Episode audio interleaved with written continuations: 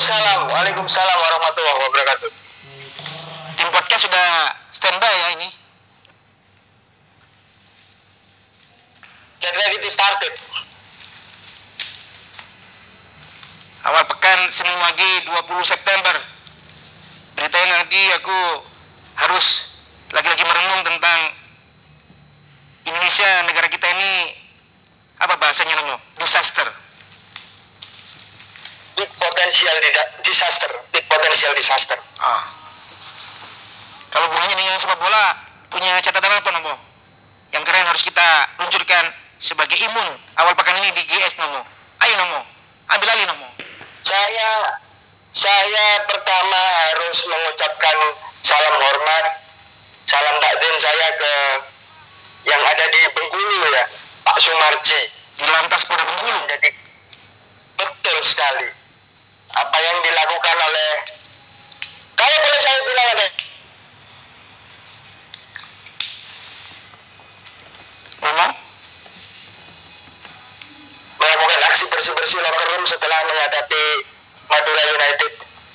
diulangi. Ini ini barusan hilang. kita ini. Barusan hilang suaranya. Diulangi. Siap. Apa yang dilakukan oleh anak didik Pak Sumarji di Bayangkara FC bersih-bersih locker room. Ini kan virus kita dibawa Bu Sandy. Ditiru. hmm. Luar biasa kan?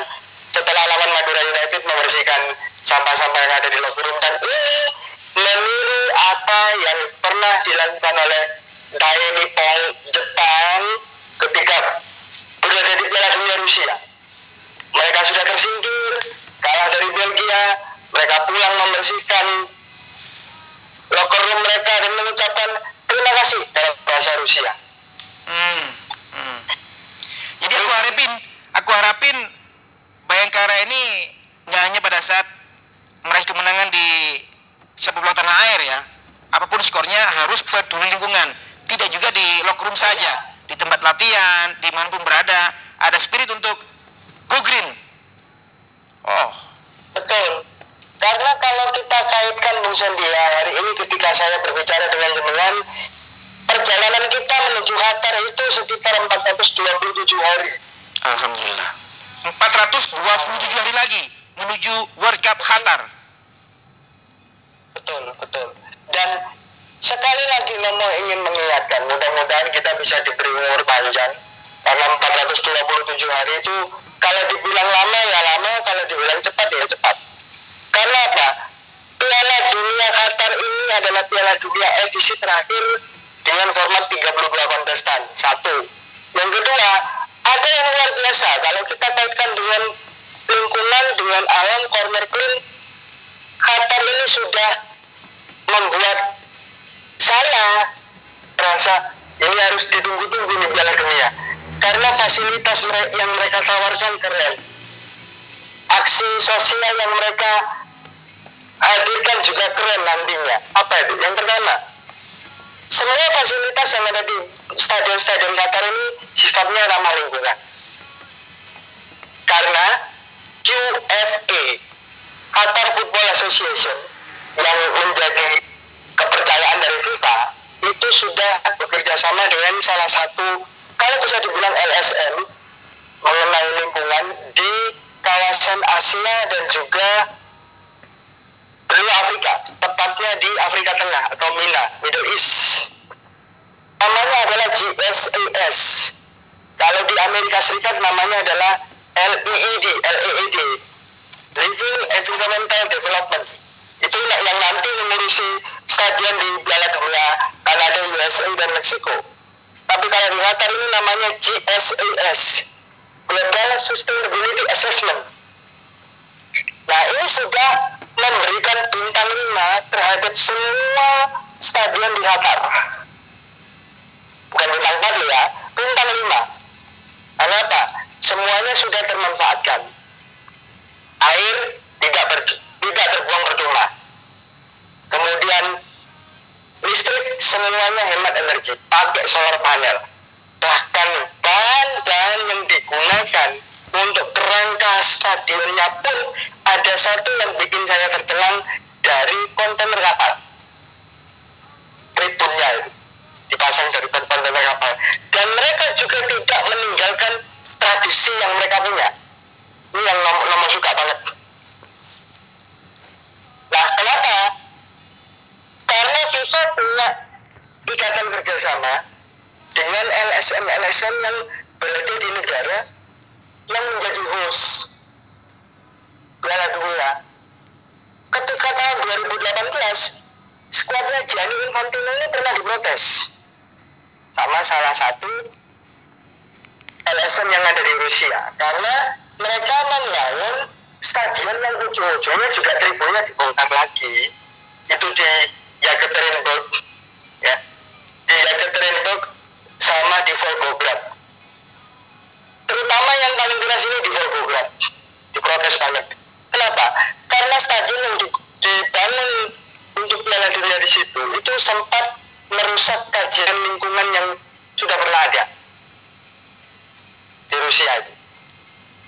Makanya sejak saat itu FIFA punya ikrar. Kami akan mengedepankan sisi lingkungan sisi environmental terhadap semua negara yang menjadi tuan rumah Piala Dunia dan itu dimulai dari 2022 dan nantinya akan menjadi acuan bagi negara-negara sub anggota seperti AFC, UEFA, CONMEBOL dan yang lain-lain untuk menerapkan hal yang sama. Contoh nanti ketika Piala Asia 2023 di Tiongkok, FIFA akan melihat apa yang ditawarkan, sisi environmental apa yang ditawarkan. Karena di UEFA mulai pelan-pelan itu sudah mulai ada untuk sisi lingkungan, di mana semua stadion di Euro kemarin diwajibkan untuk bebas dari tembakau. Dan bisa jadi cara yang diterapkan FA kemarin terhadap game Tottenham vs Chelsea itu juga menjadi satu acuan bahwa seperti inilah sepak bola itu seharusnya berlangsung.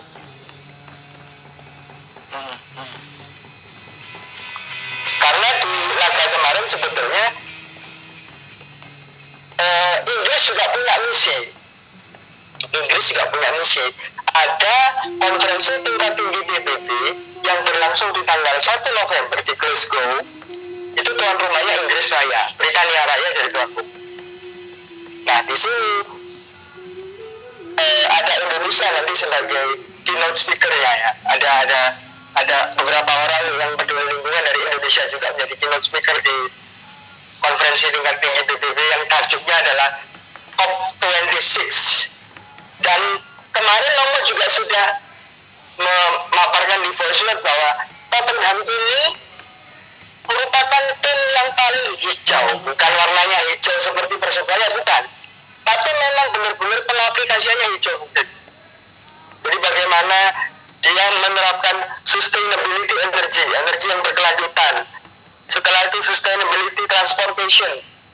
Jadi mereka itu transportasinya menggunakan kendaraan yang ramah lingkungan, ramah bahan bakar. Hmm. Kemarin juga sudah saya sampaikan di podcast yang mainstream, mungkin bisa saya sampaikan lagi di sini bahwa Tottenham ini meraih poin sempurna meraih poin maksimal dari yang ditargetkan. Jadi ada beberapa kategori. Energi bersih Tottenham dapat dua poin. Efisiensi energi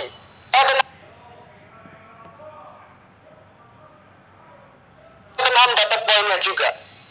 Pengurangan plastik sekali pakai pelepasan plastik sekali pakai Tottenham juga dapat dua poin pengelolaan sampah jadi tidak ada sampah yang terbuang. Itu Tottenham juga dapat dua poin. Kemudian efisiensi pemakaian air. Dapat poin lagi Tottenham lalu ada pilihan makanan vegetarian atau makanan nabati rendah karbon. Tottenham dapat poin sempurna tiga. Lalu komunikasi terhadap semua orang yang terlibat baik itu fans pemain staff Tottenham juga dapat poin sempurna. Ini sudah kategori utama ini sudah ada total 18 poin. Nah, ada poin-poin bonus yang ternyata didapatkan oleh squadnya Nuno Espirito Santo.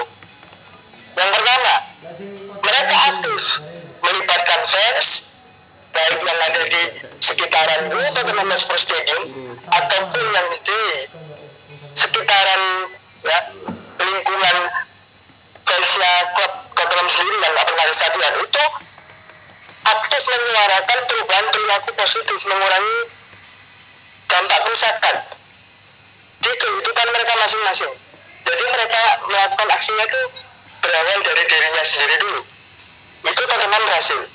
Dapat satu poin dan ternyata sebelum pertandingan tadi Daniel Levy malam kemarin ya sebelum pertandingan itu Daniel Levy sudah mendaftarkan Tottenham ke PBB dalam fakta UN Sport for Climate Association jadi ada sebuah klub olahraga apa pun namanya entah dari sepak bola American football, baseball kalau misalnya ikut fakta integritas ini dia sudah komit untuk menjadikan sepak bola atau olahraga itu sebagai sesuatu yang ramah lingkungan dan berkelanjutan. Dan yang ketiga poin yang terakhir didapatkan oleh Spurs adalah melacak dan selalu melaporkan berapa fans yang datang ke stadion itu pakai modal transportasi yang ramah lingkungan ke stadion. Semua poin ini didapatkan oleh Tottenham menjadikan mereka sebagai tim nomor satu yang paling hijau. Nomor dua nya diikuti tetangga mereka, Arsenal. Hmm. Unik lagi, sebelum Tottenham mendapatkan ini, mereka pernah diprotes juga. Sama seperti FIFA-nya Infantino yang pernah diprotes oleh LSM Rusia terkait lingkungan di Volgograd. Tottenham juga pernah diprotes karena mereka lewat sponsornya itu AIA Insurance menyetujui eksplorasi batu bara. Ah. Jadi sebelum sebelum ada ini, Tottenham itu pernah protes LSM juga. Akhirnya kan mereka realizing, mereka sadar bahwa yang kita lakukan ini salah.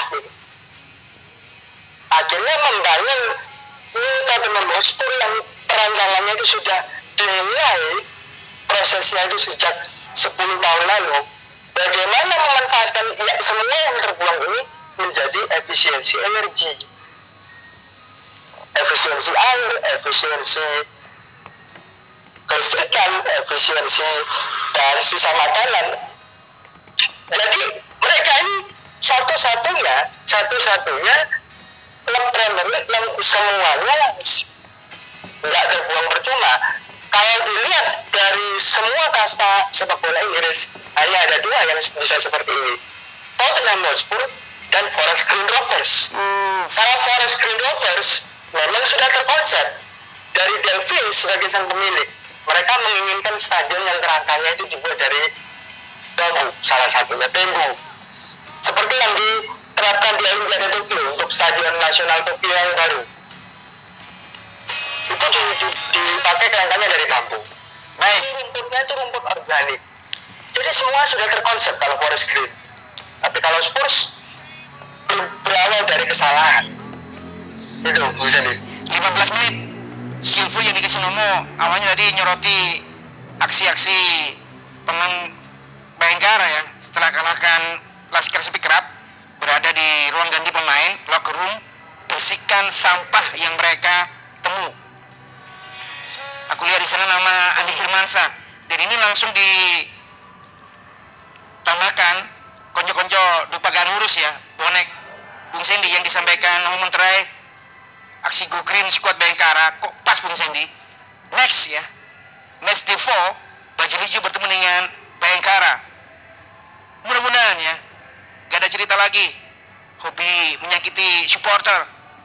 Di situ Bung Sandy lawan Bayangkara akan ada laga emosional. Andi Firmansa Hansa Muyama. Satu nyeliwani terima kasih catatan Menteri juga Bung Sandy Gibol Epi dari bonek lupa ngurus satu nyari wani Nomo break sebentar Nomo terima kasih waktunya Nomo ya. Break sebentar. Terima kasih terima kasih